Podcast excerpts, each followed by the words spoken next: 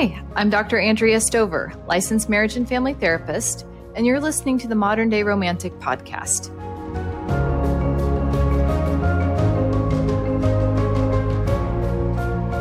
Hi, everyone, and welcome to today's episode.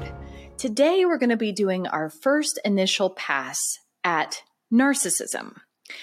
And particularly in talking about this, I want to not just use labels so much, I want to talk about narcissism as it pertains to one's sense of self.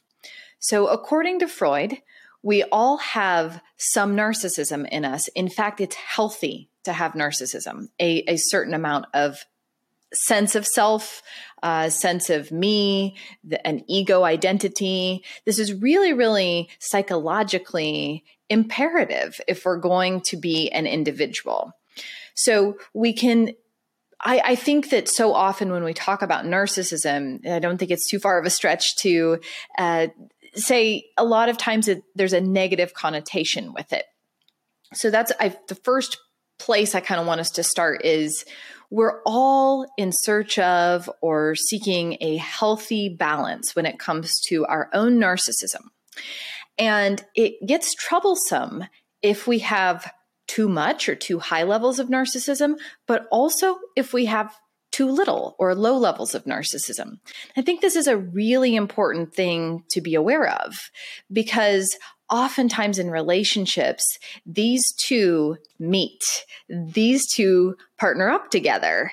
And in some ways, you know, the other has what the the other needs or is maybe trying to find balance within themselves but it can so easily get polarized.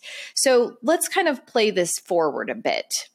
If someone has high levels of narcissism then that means it may there may be more of a, um, a, tendency to make it all about me. There's a lot of self focus the point of orientation for that person is going to be themselves.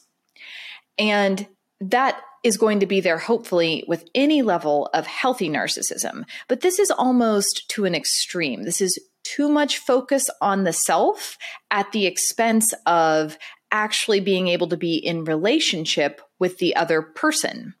So it, in in the most extreme instances, this is a, a situation where uh, there's a relationship, but there's only room for one self, and it would be that person. And so there might be these breakdowns of uh, you know, no empathy towards the other or a low consideration of the other.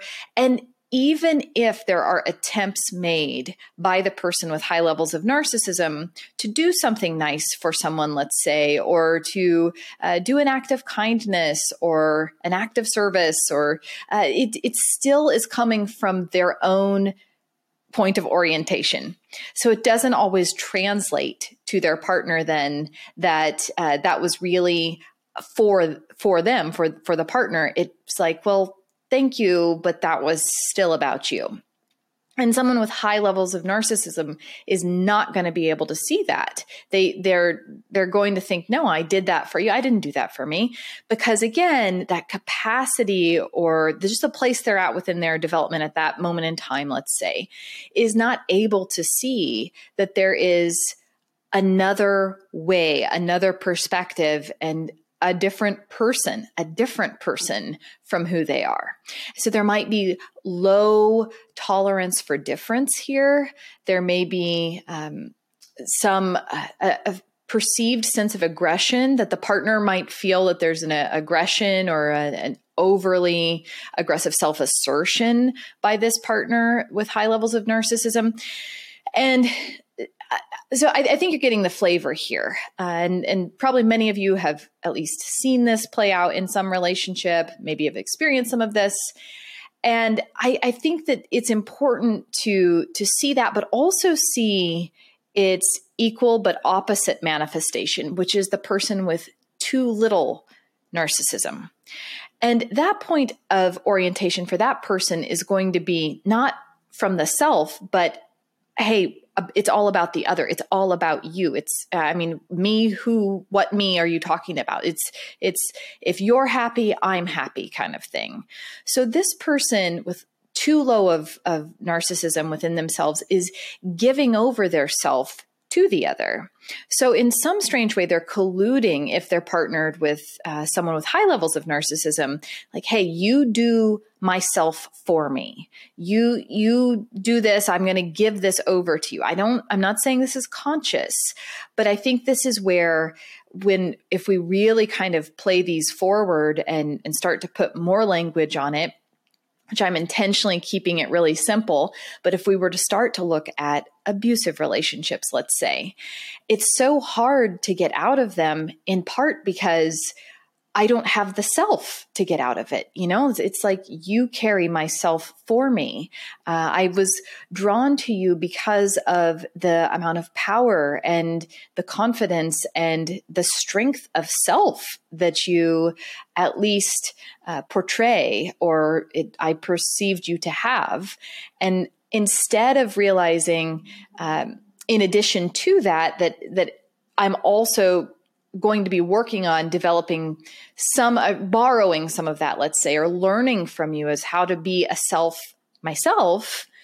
I've kind of forgotten that piece and you are still carrying you and me and because there's only room for one self remember in these types of relationships. And so therefore that's that's you. You're carrying myself. So with too low of a level of narcissism in other words uh, with too low of a sense of self of individuality of one's own ego of one's uh, autonomy and sense of agency you can see how it you, you might naturally pair with someone who has an overly developed or um, and I don't say developed is in a healthy way, but we'll but we'll just keep going with that that overly developed sense of I or sense of self, because there's almost refuge that both find in the other.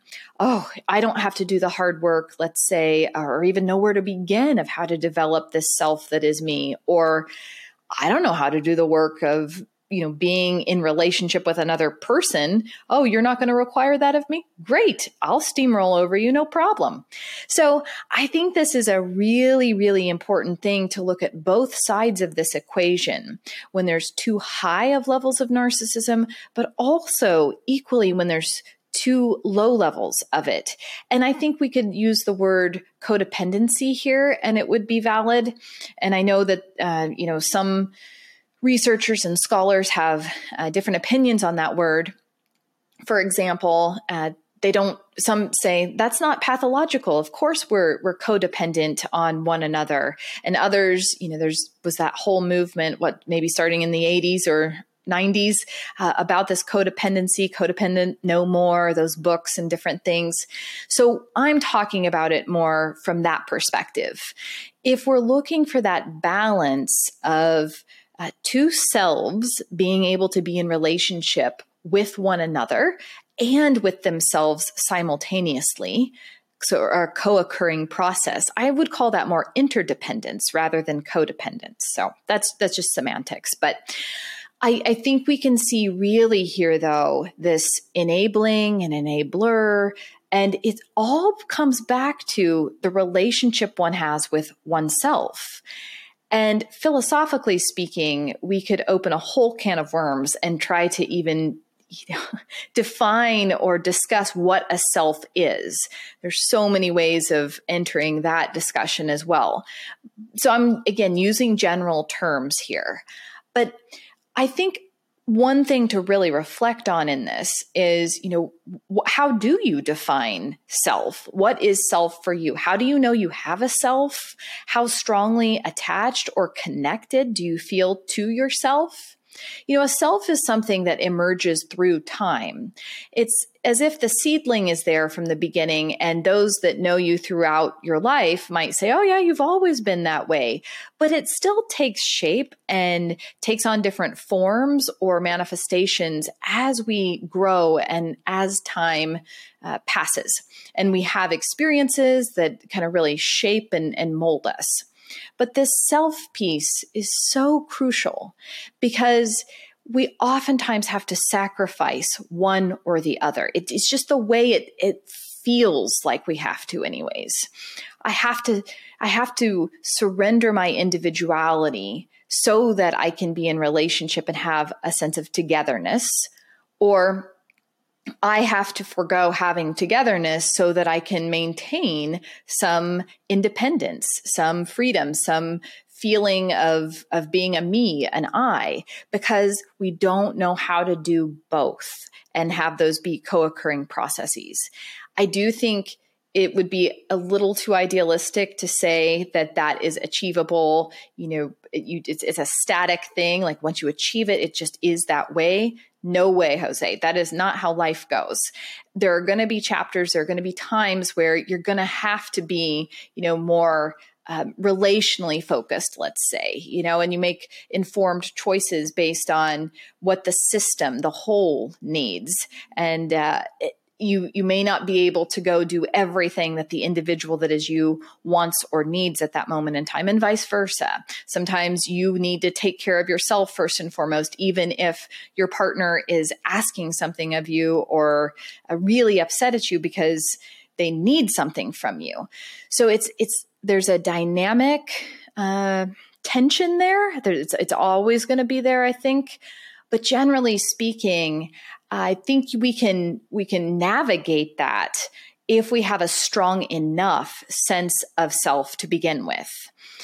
And what I'm talking about is instances where we either just have too little of that. And so we're naturally more prone to getting swept along uh, based on the, the will or the desires or the preferences of the other. Or on the other side of that, which is we make no space and no room for the other. And it's kind of all about me, and I should get what I want all the time. Now, we could take a deeper look at how a person might come to be on either side of that continuum as well.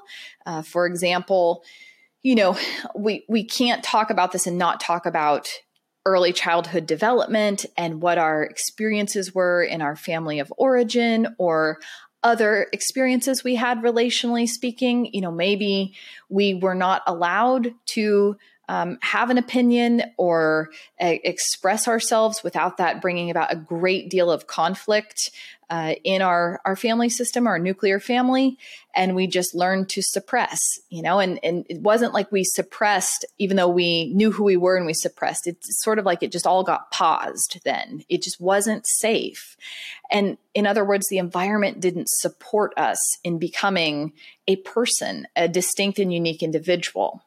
This can often happen in enmeshed families where there's a, a, strong propensity and drive for sameness, and any difference uh, that's kind of sniffed out is threatening to the whole system. So, therefore, someone surrenders and sacrifices their identity, their self, uh, so that they can be a part of uh, the the larger whole because it feels way too threatening. As a child, you simply cannot go against that and uh, feel like you're going to survive. We we are dependent. We have to belong you know we have to have that that tribe or that group or the the clan that kind of in, instinctually biologically it's going to be very threatening to um, you, you won't make it in other words right so it feels life and death in that way and that is one reason and a way that that gets the individual gets sacrificed uh, on behalf of survival and out of dependency. So the issue arises when it comes time to launch, it comes time to establish a life of your own.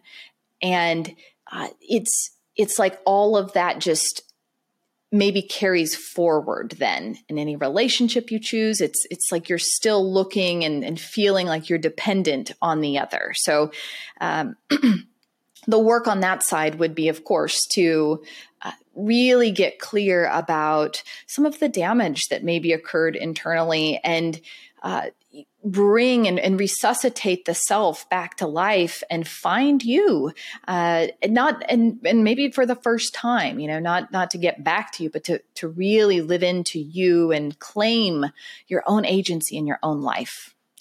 The other side of that having too high of level of narcissism or too too strong of a sense of self that cannot uh, tolerate the other could also have been born out of a survival response.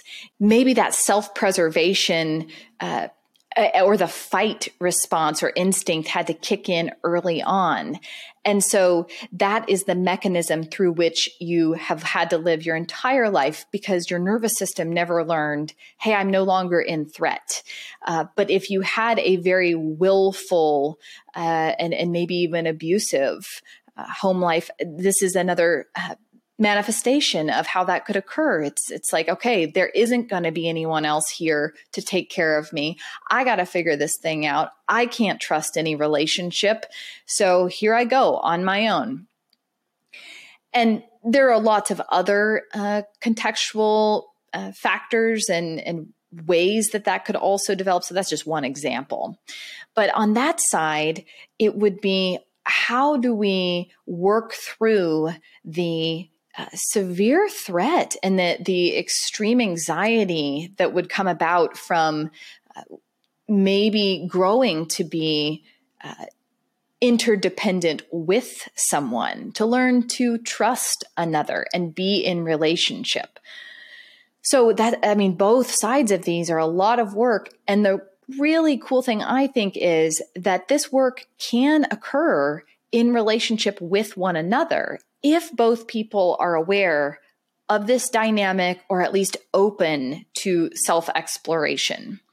And it requires a lot of reclaiming, you know, and taking back what's what is oneself you know what the, oh that's mine i've given you myself or projected that and i need to kind of come and, and find some containment within me.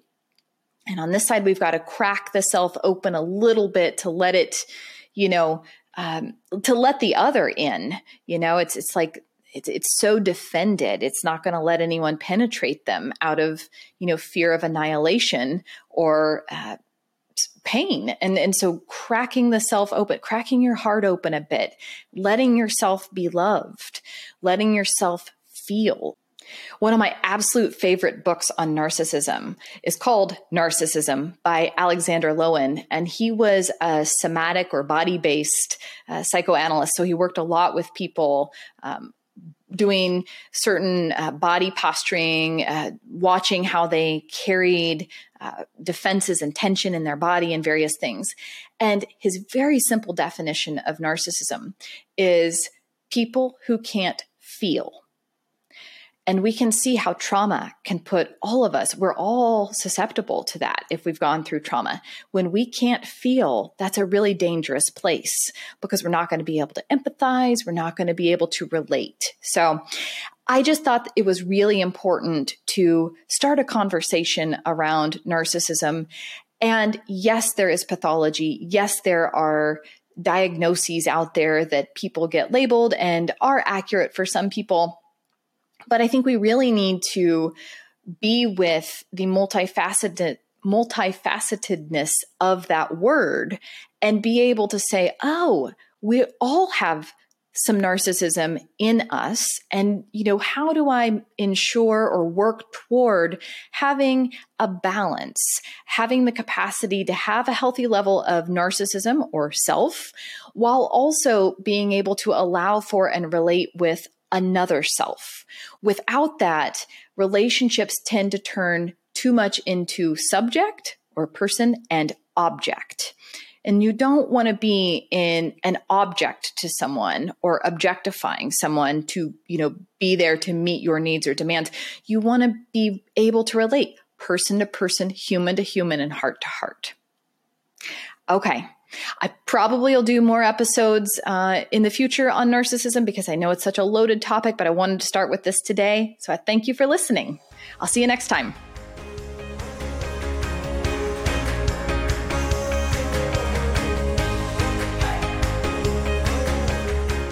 Thanks so much for tuning in to today's episode. If you're interested in learning about ways to work with me, head over to my website, themoderndayromantic.com. From there, you'll be able to contact me and learn a bit more about the customized intensives and retreats I offer both individuals and couples. You'll also be able to support future podcast production via Patreon. There are several membership levels to choose from, including the Beating Hearts Club, which gives you access to exclusive content every month. Thanks so much for your support, and I'll see you next episode.